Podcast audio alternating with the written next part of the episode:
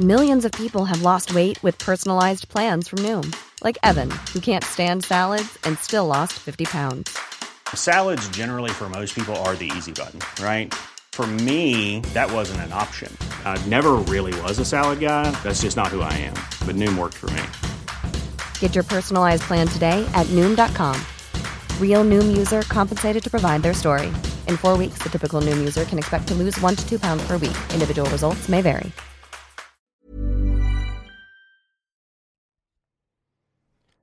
以下节目包含成人内容，请在家长指引下收听。欢迎收听文化土豆，我是伊康糯米。这期节目本来应该是误读会聊三岛由纪夫的《金阁寺》，但是因为张雨林在上海出差，我们要下周一才能录制这期节目，那就顺延一周。这周我转载一期上个月我和张雨林一起做客《艺术有毒》的播客节目，我们讨论的话题是一位非凡的17世纪意大利女人，她的名字叫 Artemisia Gentileschi。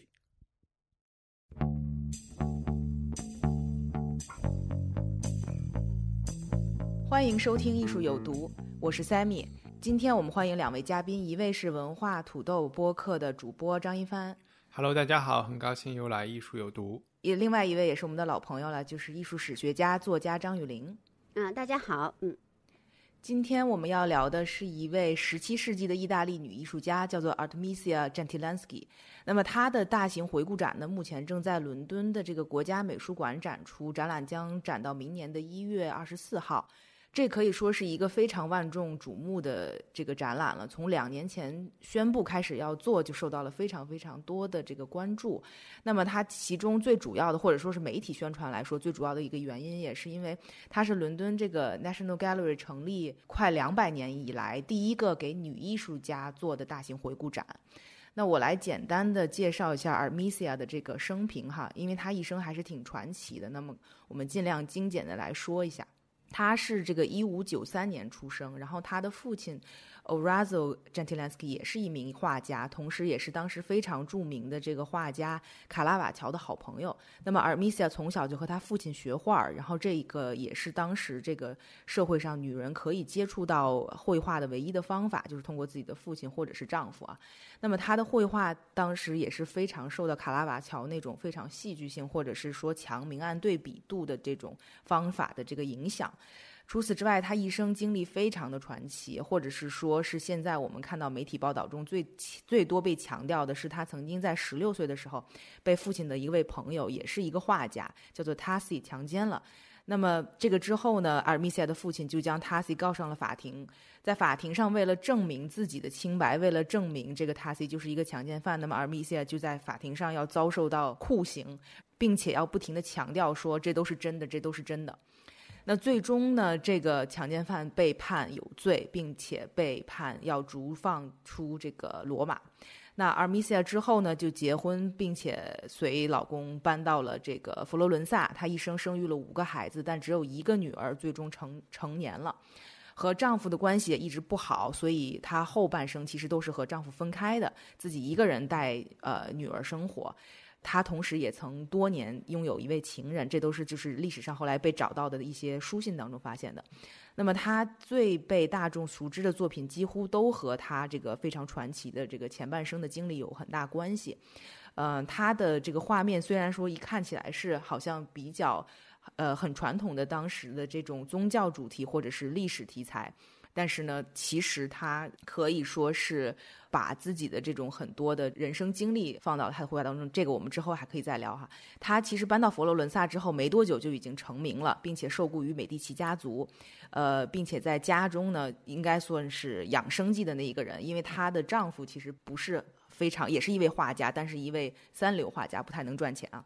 那同时，她在一六一六年的时候也被佛罗伦萨的美术学院接收，成为第一名女的。这个成员，他的后半生基本上都是在罗马、呃威尼斯、还有这个佛罗伦萨和那不勒斯生活。在他四十多岁的时候，他还被这个英国的皇室当时的查尔斯一世，也是一位非常有名的这个收藏家，呃，雇佣到伦敦绘画了一到两年的时间。所以现在伦敦我们还是能看到很多当时这个阿尔米西亚被雇佣时候画的作品。所以他和伦敦也有很深的渊源啊。说了很长的这么一段哈，就是这个是我非常简短的想要来总结一下他这个一生传奇的一些经历。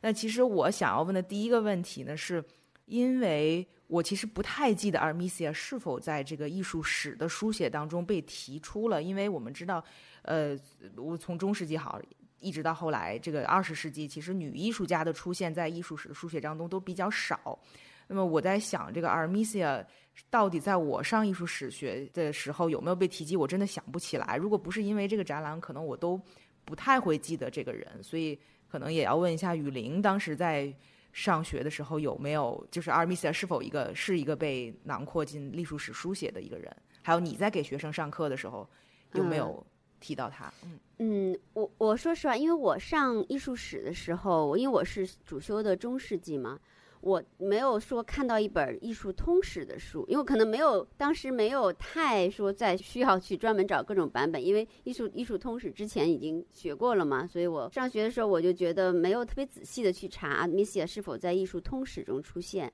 但是在巴黎是肯定看到过作品，以及看到过与之相关的讨论文章的，这个是肯定。然后我后来去央美或者国美都教了一些艺术史的课程。这个时候，也就是呃，使用的是他们比较晚近的版本，艺术史新的这种大的通史的版本，像詹森呐、加德纳呀，这个就都有。我觉得这个这个晚近，我估计是在八九十年代以来的版本，就都有 Admisia，就就都有它的一个专门段落的一个介绍了。我觉得这也很自然，肯定是在这个女权嗯运动，就是女性平权运动这个六七十年代过后，可能艺术史家才会重修这个主史，就这种就教学用的这种通史大书，然后把这个一些呃被遗落的这个女性艺术家放进去。艺术史通史当中对于她的评价是什么呢？特点是什么呢？呃，基本也是呃，会讲一下他一些一些不凡的生平上的点，然后有有两种呃，也不是两种哈，有两个点会被提到，一个是他已经有了女性创作者的一个自我意识。就是她是一个有意识的女性创作者，所以会一般会出现她那幅，她不是有很多寓言画，同时也是自画像吗？呃，关于绘画，她把自己比喻为绘画这个 category，然后她自己也是，其实她自画像，她挽着袖子在很努力的，就是很 physical 的在画一个画儿，那个形象会在艺术史上提到，因为这是作为就是女性有女性自觉的女性艺术家，就是有艺术家自觉的女性。然后呢，还有一类，那可能就是她最著名的这个。就象征了女性力量，就 power of women 的这个 Judith 杀死 Holofen，就是把这个他的头，对，把把 Holofen 这个切下来割头的这个这个主题，基本是会提到这两个最著名的代表性的作品。对，所以我就不知道对于两位嘉宾来说，因为张一帆是去看了这个展览的，我们一起去看了这个展览，然后雨林是之前就对 Armisia。比较了解，然后再加上，其实我在看到阿米西亚的作品的时候，我就想说，这个一定要找雨林聊，就是他是很多跟 女性跟身体都相关的，然后这个正好切到了这个雨林的这个点哈，所以我就想知道他你们两个人对于他是有一个怎么样的就是生平，或者是他们他的作品有一个什么样的印象？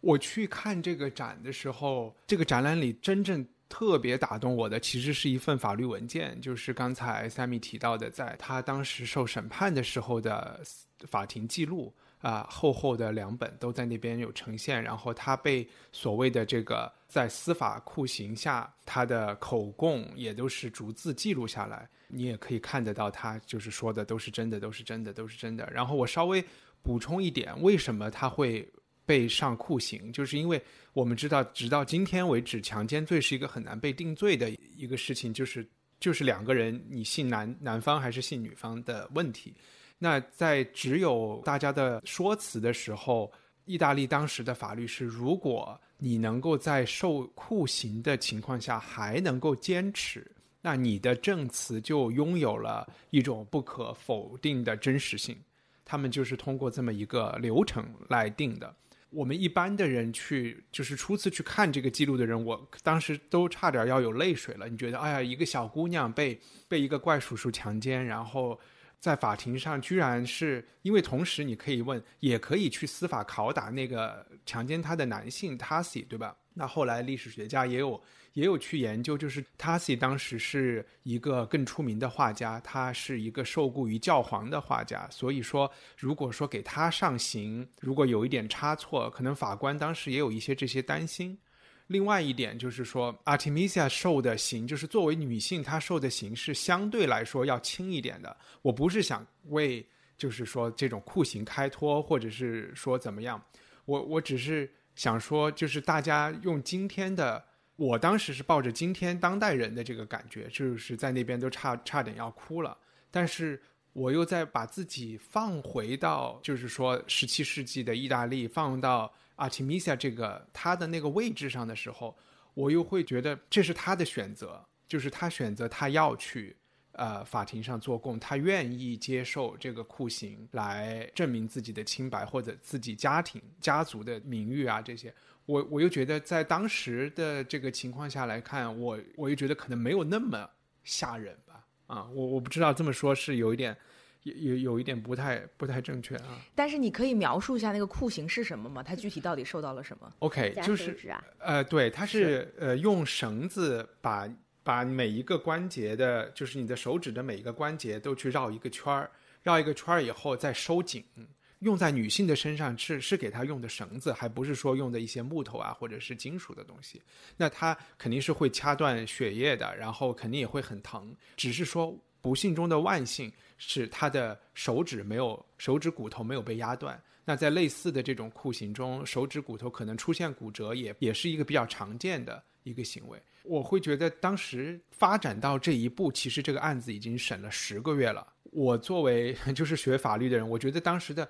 法官可能也是有一点焦头烂额，我会设想，就是比较善意的去设想，法官当时是希望通过这个方式来判处 Tassi 给他定罪的，然后他可能就是说我们给给 Artemisia 上一点刑，这是一个非常就是说把它朝轻的这方面的去理解，我觉得也是有可能的。对，但是其实，呃，就是我在看 Jonathan Jones 写的那一本小的这个 Armisia 的书，他对于这一段的研究就还挺多、挺深刻的。就是因为这个长达十个月的这个审判呢，他们请了不同的这个证人来做证词哈。然后这个 Tassi 当然他本身也是一个。劣迹斑斑的这么一个艺术家，他自己还雇佣人杀他自己的老婆啊，等等啊，就这些事情啊，然后天天跟人打架，或者经常去密谋要把谁杀了的这种，可以说是道德上没有站不住脚的这么一个人。他找了很多所谓的污点证人来去证明，这个 Armisia 就是当时的这么一个像妓女一样的人，然后他跟很多人去睡，等等。他找了很多人去上法庭去这样，然后那么阿尔米西亚的爸爸也要去找这边的证人来证明阿尔米西亚是不太可能。但是在我来看来哈，这个法庭的整个十个月的审判是完全不公正的，因为我们知道在那个年代是阿尔米西亚成长于一个这个叫什么反宗教 （counter reformation） 叫什么？反宗教改革。对反宗教改革的这个时期，那么这个时期的女性可能都不能出门的。对吧？就是他，他不但不能接受教育，不能上学，对他根本不能独自出门。他就说，其实阿米西亚十九岁才开始学呃认字，他十九岁之前都都是一个文盲。那么他这个就是算是这个十六岁之前一直都是叫什么深居简出，从来不出门，除了去教堂之外他不出门的。那么这个 Tassi 能找出一大堆证人来告阿尔米西亚说她是妓女一般的人，我觉得这个在当时来说都不是很可信。因为他根本就没有出现在任何人的视野当中，嗯，他就是一个在家里待。我同意，我觉得这个审判，对，听你这么一说，这个审判很可恶。没没有，我觉得甚至这个审判给他带来的，我这个审判是非常不公平的，特别特别生气啊！因为就是这个要对当时的司法系统，就是它的流程、法律流程是什么样的，可能不是我们想象的完全能够凭青天大老爷自己内心的判断啊，因为。比如说，同期在英国已经有了陪审团的这个制度，那陪审团其实每个人心里你可以完全按照自己的那个偏见去判都 OK，只是最后投个票，我们来看一看啊。但扯回来就是说，对在这个展览里的印象，我刚才是说这个审呃庭审记录很感动。作呃从作品来说，我觉得可能现在想来，一个就是它的主题，呃，Artemisia 画的主题是不是我们想象的女性艺术家绘画的什么绣花呀、静物啊，然后甚至是家庭生活啊，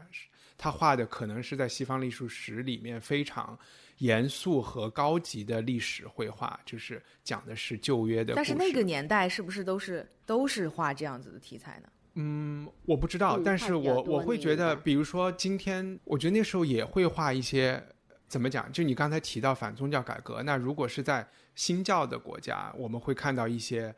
画的东西就不太一样。你看，对，你看那个呃，可能就有更多的肖像啊，更多中产阶级或者是城市生活的一些东西。我我当时突然想到，比如说 Hilary Mantel，就是写《狼厅》的女作者，她最近特别特别的火，然后也就是成为了文坛上地位非常高的一位女性作家。我不禁在想，如这和她的写作的主题也是有关系的，就是说她写的也是英国的历史小说。我们会觉得《三国演义》啊，《红楼梦》啊是更严肃的作品。我觉得，反正这是一个感觉吧，就是 Artemisia 的创作肯定是她并没有。他是画的就是历史题材，然后另外就是它的尺幅也非常的大，就是因为我我可能不太能从具体技术上去看，就只是看这个作家的他不管是他接受违约的画的画的尺幅大小啊，或者是题材来说，应该是在当时都是算最第一流的，起码在他的成熟的年代，我的我的感觉是这样的吧。还有一个感觉就是说。对圣经和旧约里面的故事居多，然后它是一个刚才提到的朱蒂斯这个主题也是多次的出现，就它不是一个，这个和当时的整个呃巴洛克时期可能有点关系，它不是一个嗯 subtle 的画家，他不是一个，比如说我们看蒙娜丽莎啊这种，就是说好像是很耐人寻味的，他的画是属于那种看了以后会。有些画甚至都是不太愿意老看的，就是他的那个震撼性其实挺强的。然后这些东西非要朝性别上面去扯，就是说它不一定是充满了女性气传统这种女性气质的东西吧。历史题材、大的尺幅和它的一定程度的血腥啊，或者是他的非常直接、非常刚啊，就是这这种感觉。嗯。他是挺刚的，他曾经给他的一个 patron 写过信，就是说我有凯撒的精神和一个女人的灵魂，嗯嗯，这特别著名的一句话，就他自己说啊，这是他自己说的，不是吧？对他自己写的，对对，他自己说的，他自己写给他的 patron，就是就说你你捧我一定会赢，他是他在各个，我觉得他是一个，他还是蛮有好胜心和自尊心和骄傲的一个，嗯，一个女性。从如果你从另一个方面来说，就是她，她对这种权力感的不公正也是非常敏感的。我觉得，比如刚刚你们说那个，他跟这个 Tassie 的这个，就可能当然历史上的过往，你肯定就私人之间的细节肯定没有办法回复，但只有法律文件留下来。我我看过一个老电影是讲他们俩故事，当然肯定很容易。你想他是也也是有一定才华的，对吧？当时，然后 Admisia 是个足不出户、情窦初开的这么一个小姑娘，所以她爸爸好像是跟她是有一个合作。然后他是就因此而进入了他们家的门户，那一个陌生的对吧，风度翩翩大艺术家娘，然后来到一个完全就是没有什么见识、没有什么把控的这么一个少女面前，这里用强奸，那肯那肯定是诱骗了他。我觉得诱骗是一个特别更加准确，因为阿特米西亚不可能在当时是完全不喜欢他，对吧？他他诱骗了他啊！我觉得让阿特米西亚就是说突然闪现他那种很刚的凯撒面是。t a s s i 肯定马上诱骗他，得到他以后就显出他那个流氓本性，像 Sammy 刚才说的样，就完全是一种玩弄的态度，是一种就就是说，呃，也有很多别的女人，然后就完全不屑，就因为 Admisia 可能想到的是爱，就至少可能可能是一种爱，但是呢，这个这个 Tasi 后面这个嘴脸或者是一种全然的践踏和不尊重和和玩弄的态度，我觉得激起了他这种凯撒的灵魂，这种刚的一面。嗯，所以后面就会出现就是那样的被肉体的折磨，他就要说他他都要把这个人搞倒。我觉得阿米西还是个蛮有力量而且很好胜的一个还是因很好胜的一个女女性。因为这个、嗯这个故事是，反正似乎是比较抓人，也比较八卦。我再我就是再补充一点，这里面的他内心的一波三折，在庭审上，如果我们真的相信 Artemisia 的话，呃 a s i 当时是他一个人在绘画的时候进来，然后他的口供是说，他把我的呃画板和笔拿走，扔在地上，然后呢，另外一只手拿了一个手绢，从把从背后把我的嘴堵住。那从这个口供来说，这应该是就是一个比诱骗更强势的了啊，就是一个比壁咚强势很多，但他俩处了就已经很久还对对对对对。然后嗯后来、他俩处了很久，并不是那一下子，嗯，啊，这不是初次见面，他俩待了很久对，，嗯。然后接下来就对不说，初次见面，嗯当时是为了挽回家族的名誉，他们俩就解决方案是你们就结婚。然后 Tasi 当时是有老婆的，但是可能他我不太清楚，是说他老婆死了还是不在了，所以他们在一起就是以夫妻的关系是居住了快一年时间。然后他的 Tasi 的老婆又出现了，那你可以想象，他都已经说我 make peace，对吧？我就就这么着了。然后他老婆又出现了，出现了以后，去提出诉讼的人是是父亲，就是是 Artemisia 的爸爸。那他是为了家族的名誉和他这个画室的品牌形象，一定要做这件事情。那他去审判的时候，就像刚才 Sammy 说，在庭审上，这个 Tassi 又完全是另外一副嘴脸，一点悔意都没有啊，而且反而是栽赃诬陷。所以我觉得这里面的一波三折，确实是会后来暴露出在这个朱迪斯画里面的这个这个刚的这个这一面。对对，对我觉得他嗯庭审的这些故事呢，我们可能就就聊到这儿，因为其实不同的版本，我觉得我们三个人的 reference 就是看的东西都不一样嘛。其实这个大家的这个线索和具体的这个细节了解都不一样，因为我即使是我看 National Gallery 他们做的这个大图录里面的叙述，跟这个 Jonathan Jones 写的这本小书里的关于这一个片段的这个解释和这个叙事都是完全不一样的。嗯所以我觉得这个就很难了。对，这就聊到这儿吧去。去对对，嗯就就聊这儿。我就想继续来问一下，那雨林对于阿尔米西亚作品的这种印象和感觉呢？呃，我觉得是，我觉得我是非常有印象的，因为就第一次是在巴黎，我看过他的，也就是也是 Judith 的作品，嗯、是其中一张 Judith，就留下很深的印象嘛。确实是，哪怕我我看过很多古典的作品，也看过 Judith 题材的很多作品，但这样处理的，确实在他之前其实是没有的。他的构图，他其实是可不可以讲细一点？嗯呃，对，我觉得因为他是一个很好的呃会讲故事的人，就因为因为 Judy 呃这个这个这个故事其实很简单，就是说有一个一个寡妇叫 Judy，嗯，然后呢，她其实是呃去刺杀这个 Holophane 是要危害他们城城市的，整个要就占侵占他们城市他们应该是犹犹太是犹太人是犹太人。啊，是犹太人哈，对，嗯一一个一个首领，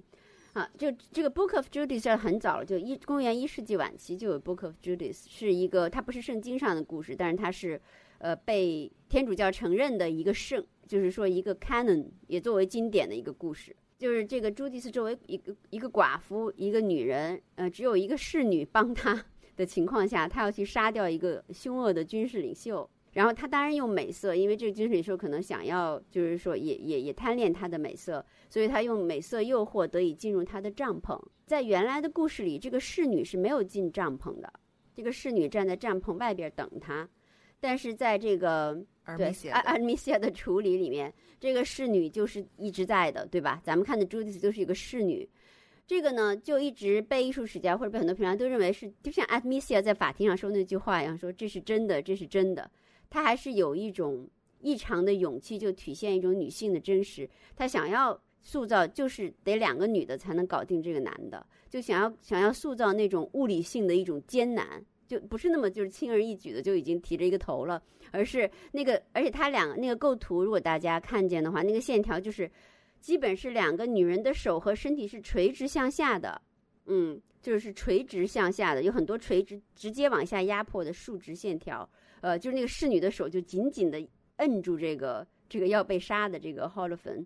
然后呢，这个朱迪斯手是斜线条伸过来，但是你可以看出他浑身的肌肉都在用力。但是他的表情是一种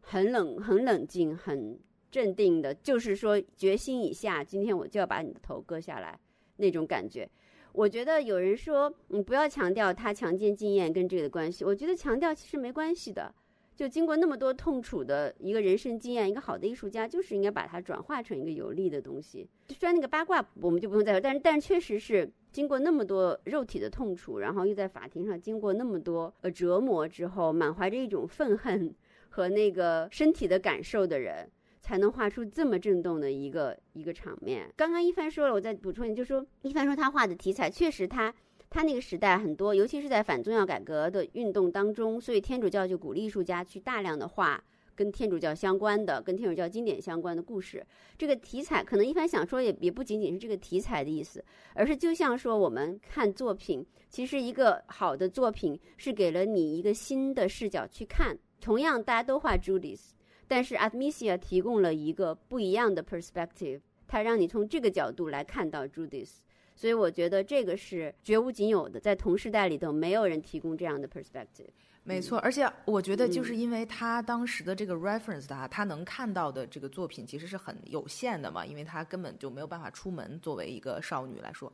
那么他我们就是很多人来估计，就是他应该是也许看过卡拉瓦乔，当然卡拉瓦乔也是他爸爸很好的朋友。第一就是他在艺术史的很多叙述当中都说他是一个卡拉瓦乔风格的追。就是追随者，那除此之外，卡拉瓦乔也画过这个这个 Judith 的这个题材，一个很有名的作品。但如果我们把它们对比上来说，那就看出来非常非常非常不同的这种表达方式啊！就像刚才雨林说的，就一个是说这个侍女的这个角色，她在这个里面是一个。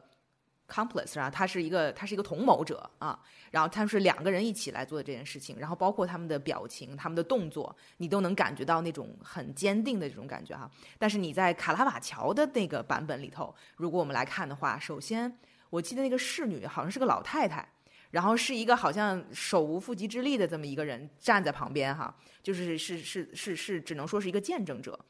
然后同时，那个他画的那个 Judith 的表情。呃，和他的动作都是非常不可信的，就是是一个很轻的感觉，就是把他那个头，就是按照卡拉瓦乔那个画法，这个人的头是绝对弄不下来的，是一个很清楚的这。所以，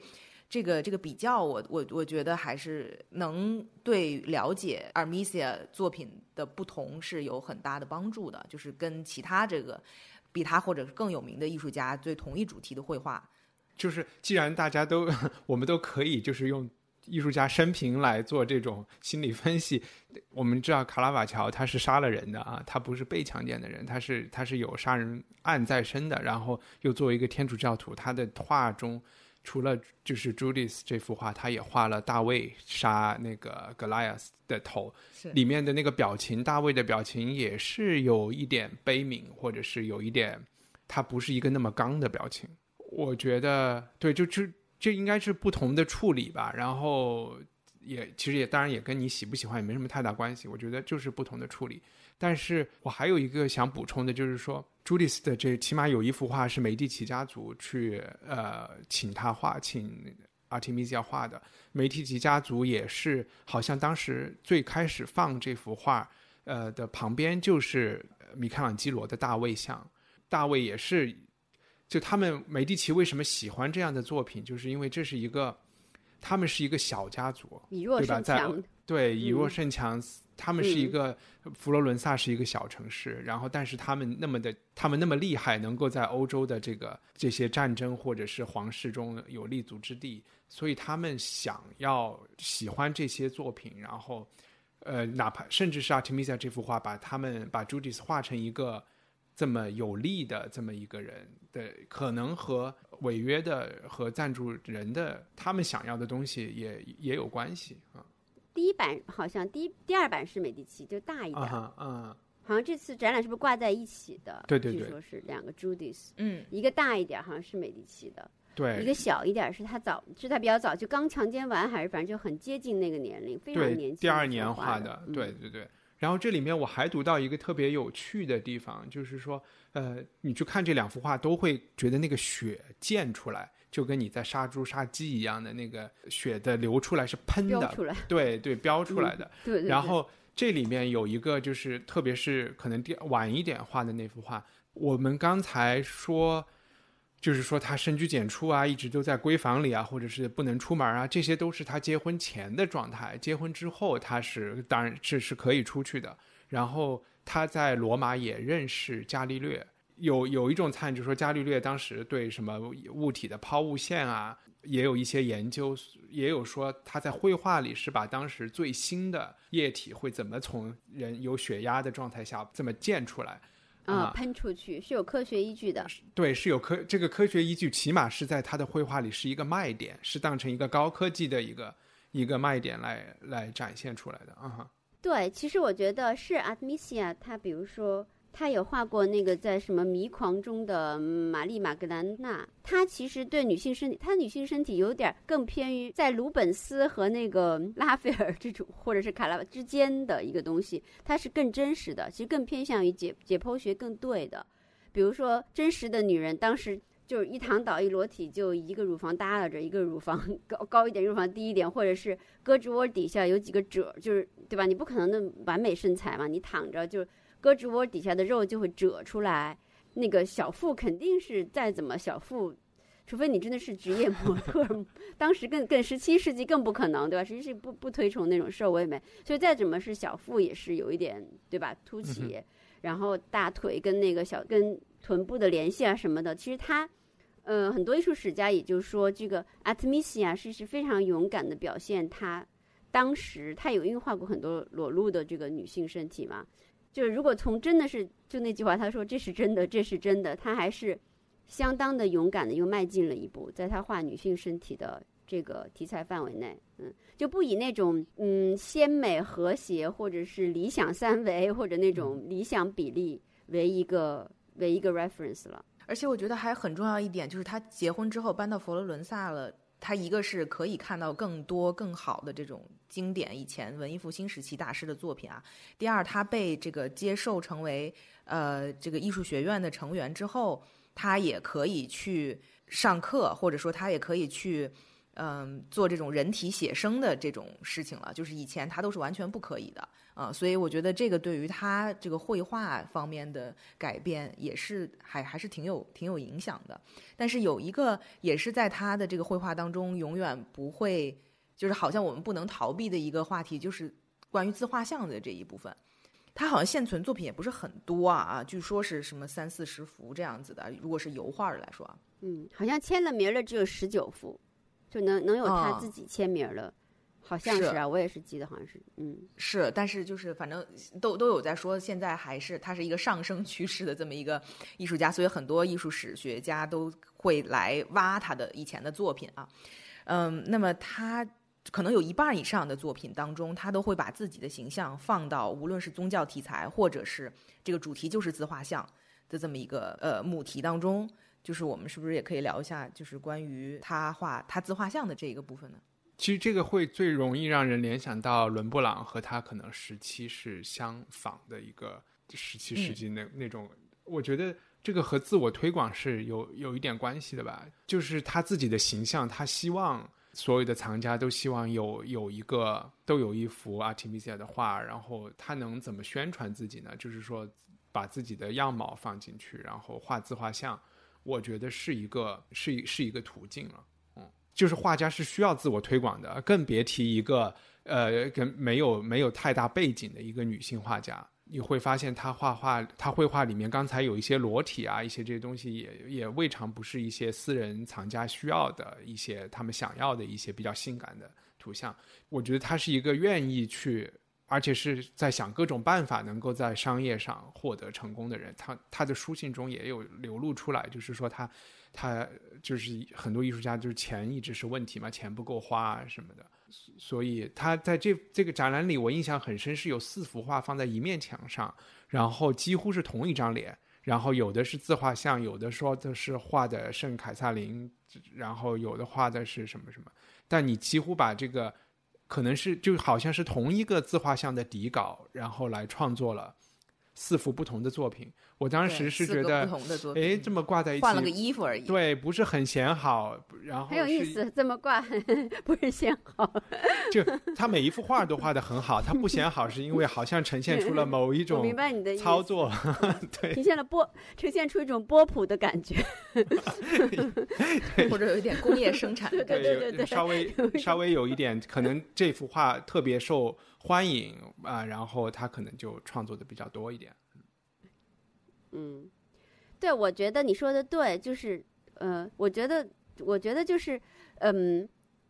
可能这个就是说职业所需，然后你你你艺术家要跟社会做交换，交换获取商业利益，这是肯定的嘛。然后当时又不可可能画廊都还没对吧，都还没什么。就是这个机制都还不太有，中可能有一些艺术所谓的商人，但也不是那么成熟，也没有一个整整个的机制。然后她又是个女的，而且她又这么好强，她确实是，我也我也看到一些研究说她就是是非常努力的社交啊，就是写信呐、就是各种使她自己能够，她她真的可以说是这种女权主义，她真的自己还养家，对吧？嗯，所以说还是真的，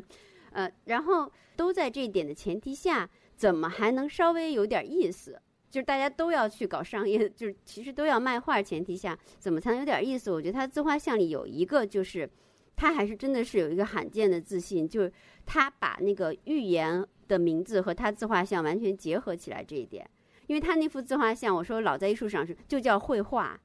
意思就是说现在绘画这个 category 我用一个女性可以来代表了。对，就是说，呃，他的自信达到达到一个还是达到了一个程度，这是一非常大险嗯大的一个冒险，其实也像赌博一样，没准儿就是人家 patron 觉得你太狂傲，对吧？绘画这么多男性大师，你凭什么绘画就是一个你呀？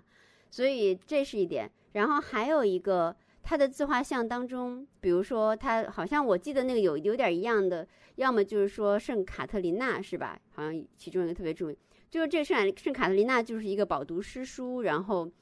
其实是可以跟哲学家、跟男性哲学家去辩论的那种。呃，护教者啊，圣徒，虽然后来被轮子又给碾，还是怎么着就死了，呃，所以说他其实，在某些象征符号上，在他的自画像上，还是挺勇敢的，至少，当然也是个有，他是有商业一个一个非常冒险的商业企图，就是用一个大胆的，就是女性的这个呃有女性自主意识的形象去占领这些，包括 allegory 这种这种题材，就寓言象征符号的这种，对。这个是比较勇敢的一个做法。我不知道那个 Allegory of Painting 那张是否是因为是这个呃英国的收藏嘛，所以其实，在展览里头给他的这个 credit，给他的这个篇幅，包括重视是很很大的哈，很强的。对于这张这张作品，而且其实很多史学家也说，那张虽然大家都认为是他的一个自画像嘛，但是其实他第一就是我们看到很多他以前画的，他不是黑头发，他也不是黑眼睛。所以在那张作品里，很多人就说他他到底要表达的是谁？这还是一个一个问号啊。然后再加上像雨林刚才说的，那个年代来说，女性是没有职业的，然后呃，她是不可以，就是她女性题材或者女性形象出现在绘画当中，她肯定不是一个正在做某一个职业的这么一个形象。那么作为一个女性在好像是在绘画的这么一个形象，对于当时来说是非常。大胆或者是非常非常激进的这么一个一个画面。对我补充一下，那个画面我真的觉得从艺术家自画像来说，是一个很特别的一幅画。就是我们不管看伦勃朗还是看呃一些其他的自画像，男性的自或者是普遍的自画像都是比较端着的。就哪怕是手里拿一拿一支画笔，也是比较端着的。他的这幅画，如果你不告诉我是什么年代画的，我会觉得是十九世纪末二十世纪的画。它是一种有一点像在画一个劳动人民的感觉，他的那个头发是一个散乱的，对,就是、对吧？然后他是在创作的，嗯、好像那个灵感的过程中，是他的那个弧线从他的呃从他的那个颜料盘跟着手，然后一直到那个另外右手的那个笔触到画面上，就是一个他在劳动中的。我反正我当时感觉这是一个挺美化或者是歌颂，我们会在二十世纪会说这是一个歌颂劳动人民的一幅一幅画。所以，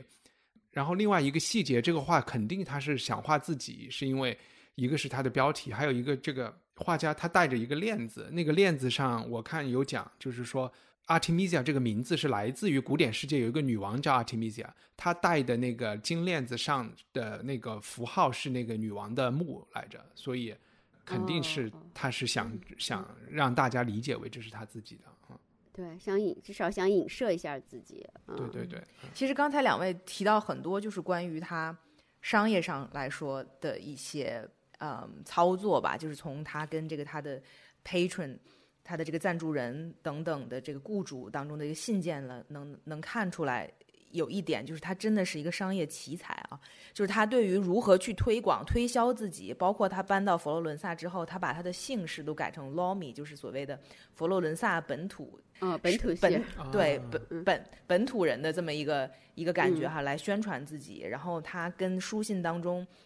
我觉得这个跟这个 patron 的一来一往，呃，对于显示他自己，他完全不避讳的显示自己的野心和显示对自己的一个肯定啊，就是希望能给对方一些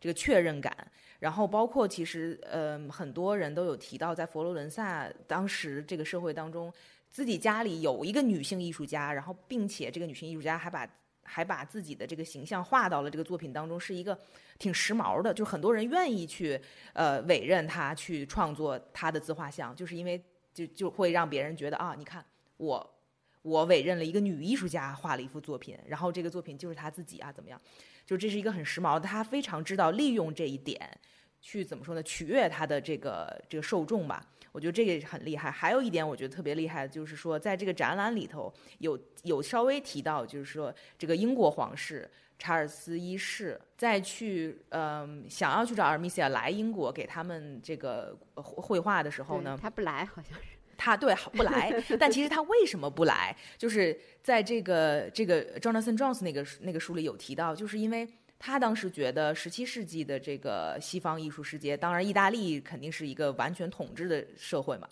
那么就是英国，他觉得他看不上，然后他当然希望自己能受雇于意大利，就是这些贵族或者皇室。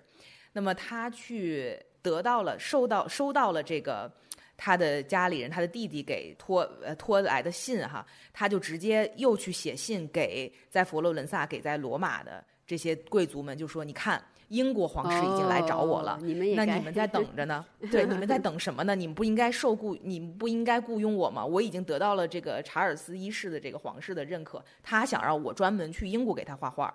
那你们这个时候不应该，对吧？先先追上，所以要他其实涨工资做了 这样的工作，等了，对，要涨工资，然后要 多多接接点活儿，是吧？结果这个动作做了这么快一年的时间吧，没有人接茬儿，所以他最后才去了伦敦。才去了查尔斯一世，这个也是一个后来艺术史的一个补充了，就是从通过他的信件当中来了解的。所以这就是为什么，就是他也是迟迟等了一到两年的时间，最后才去了伦敦，是因为他希望自己还是能在意大利有一些有一些活儿干啊。所以我觉得，就是他对于自己商业的发展也是很很厉害的。还有一点就是，在很多书信当中也反映到了，他是会给这些大的 patron 送花的。就是说哦我现我给你写的这封信，附上我的一一幅作品给你，哦，然后呢，就是告诉你，就是说我我的这个记忆和我的这个能力达到了哪一哪一点，然后我先送给你，然后你看看你要不要再多付一点钱，或者是要不要再多委任我多画一些作品。他是会先做这么一个动作，就这个动作在现在看来都是一个，我觉得还蛮大胆，或者是还还蛮有技术巧妙性的这么一个操作。所以不是有艺术家要把自己的作品送给卢浮宫、送给梵蒂冈美术馆嘛？就是这个。对对，很多呀，很多呀，对。但是你想，阿尔米歇尔在十七世纪就已经这样做了，而且更露骨，嗯。还有就是因为他十九岁其实才开始学，嗯，写字啊，学认字啊这些东西，所以我觉得他的语言能力还是一个可能没有办法转折的很好的这么一个情况啊。所以他写东西的时候是可能很直接。跟其他人比，包括他的情书啊，你这现在看起来都好像好像过于露骨啊。然后包括他的情书是很露骨都都是非常直接。我我我不知道这个和他学写字有没有关系。我觉得是有点关系，就是他这个呃学习的时间还不长嘛，而且他性格好像也有点哈，有点那个比较烈热，就是比较烈，就是各种方面比较浓烈。对对对，我觉得比较浓烈，可能他各种事情上也都有一点点嗯，对，所以从他信件当中也能看出他这个有商业头脑，或者是非常不凡的这么一个性格特点吧。我觉得这个也挺有意思的啊，这个就跟刚才的自画像的一些讨论就可能融合在一起了。嗯嗯，张一帆之前还有对我其实刚才提到查尔斯一世和他的这种经营自己，我觉得和其实。因为我去看这个展览的时候，你会发现，或者看阿提米西亚的作品，你会看到很多都是旧约里的故事。但其实十七世纪的他的那个欧洲生活的那个圈子和整个世界，其实比我们想象的，我们刚才有提到伽利略，比我们想象的要现代很多。查尔斯一世的英国，呃，很快的发生了内战，发生了。英后来发生了所谓的英国的光荣革命，什么？他生活的那个年代是，呃，是人权在英国的，就是 Bill of Rights 人权法案是在他的有生之年被推出的。然后在英国的内战的里面，女性也扮演了很多角色，有女间谍呀，有什么历史上出现这样的东西。然后天主教的所谓的反宗教改革听着是一个坏事，其实是一个他们在茁壮成长的，他们把耶稣会。耶稣会成立了以后，也是在阿提米西亚的有生之年，利玛窦到了万历皇帝的民国明朝，对对对。然后在所谓的新教改革的这一边，荷兰人在阿提米西亚出生的年代，已经就是就在他的一生中到了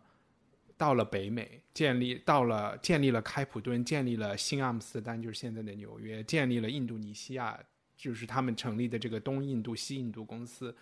就是其实，嗯，以及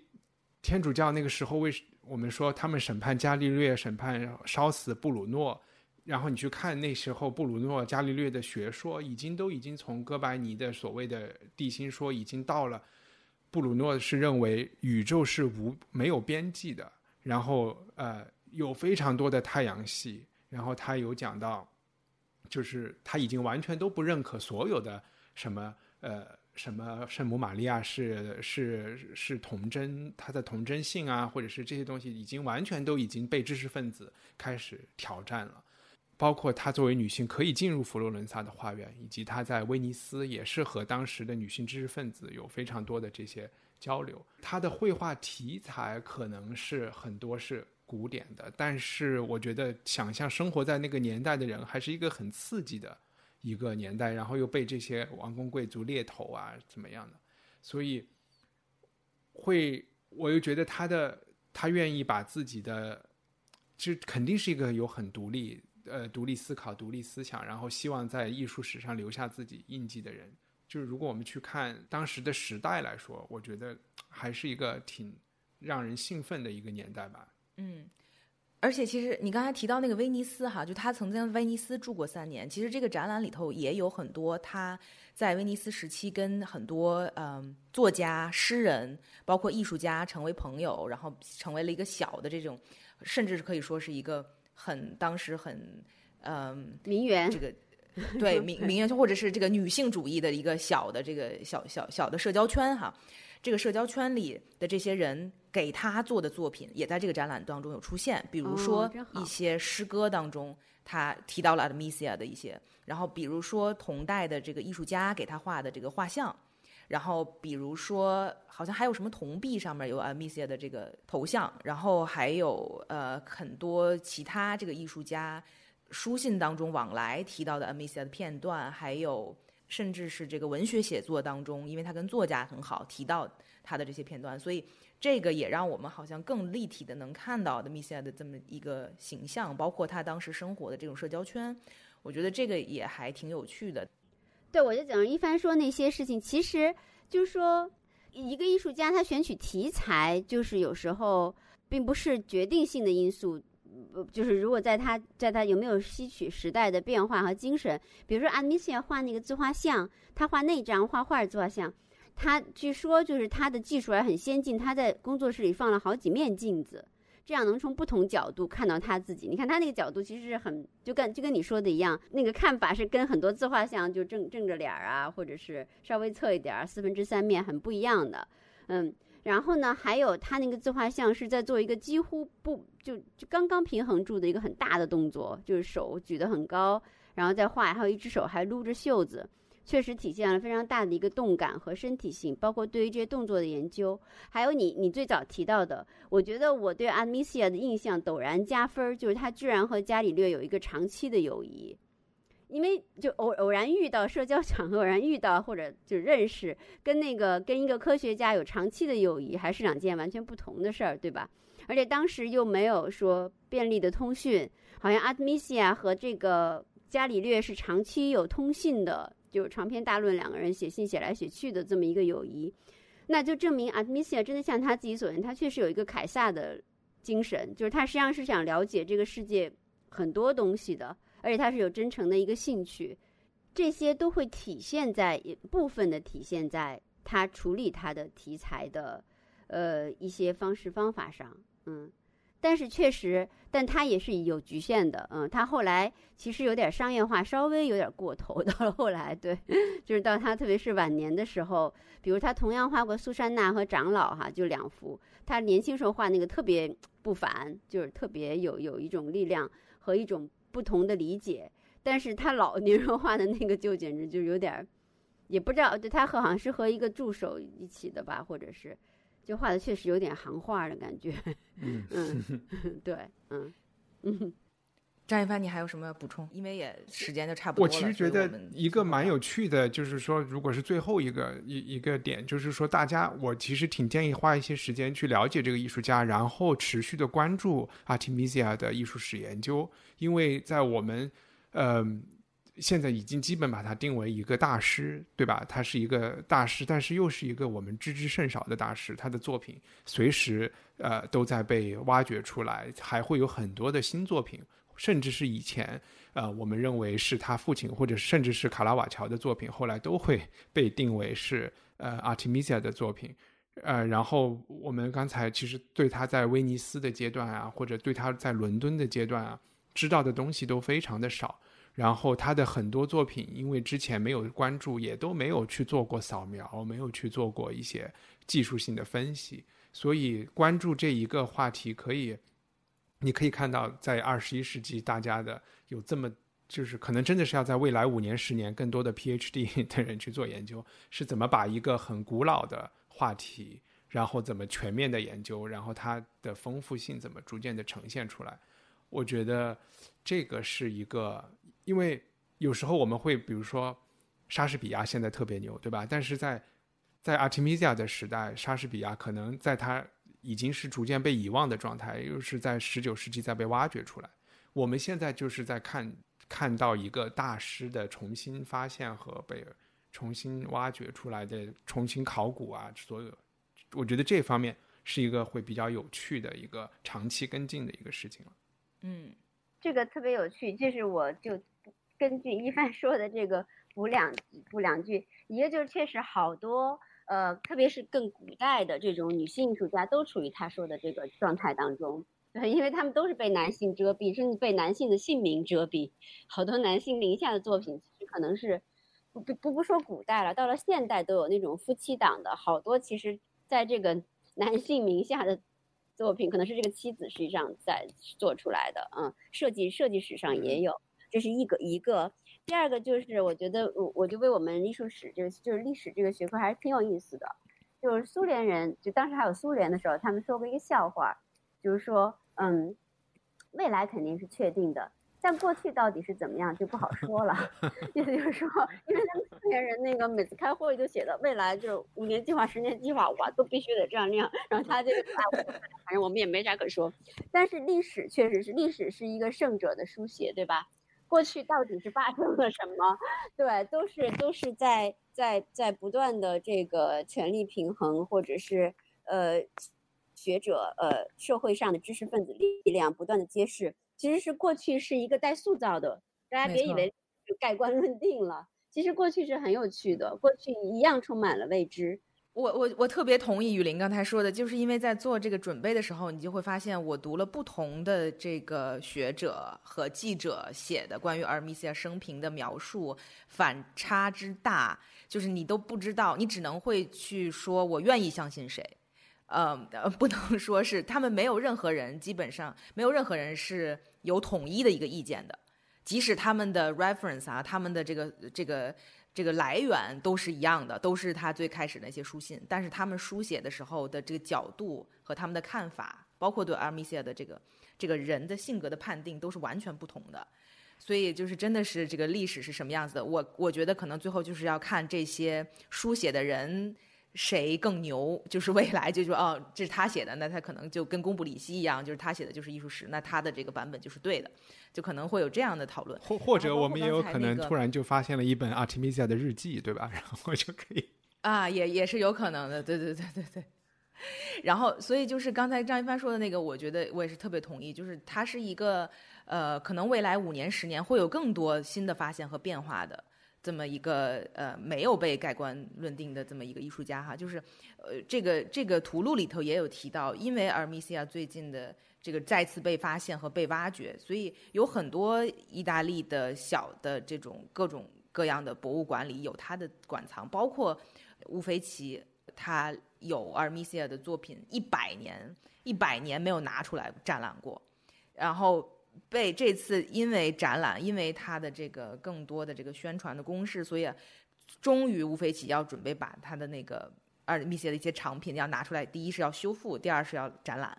呃，我觉得未来是会看到很多关于阿尔米西亚的讨论和不停在变化当中的这一些讨论和新的作品的浮出。我觉得这个是一个需要持续去关注，而且会很有意思的一个一个事情。好，那今天录的差不多了，非常感谢两位嘉宾，那我们就跟大家说拜拜，拜拜，好，拜拜。感谢收听《艺术有毒》播客，这是由两位艺术从业人员主持的艺术读书跑题节目。我们的节目可以在 Artist Poison 官方网站、苹果播客、Spotify、喜马拉雅。网易云音乐以及荔枝电台收听，我们在微信官方公众号和微博上准备了更多与节目有关的信息，您只要搜索“艺术有毒”，读书的读就可以找到我们。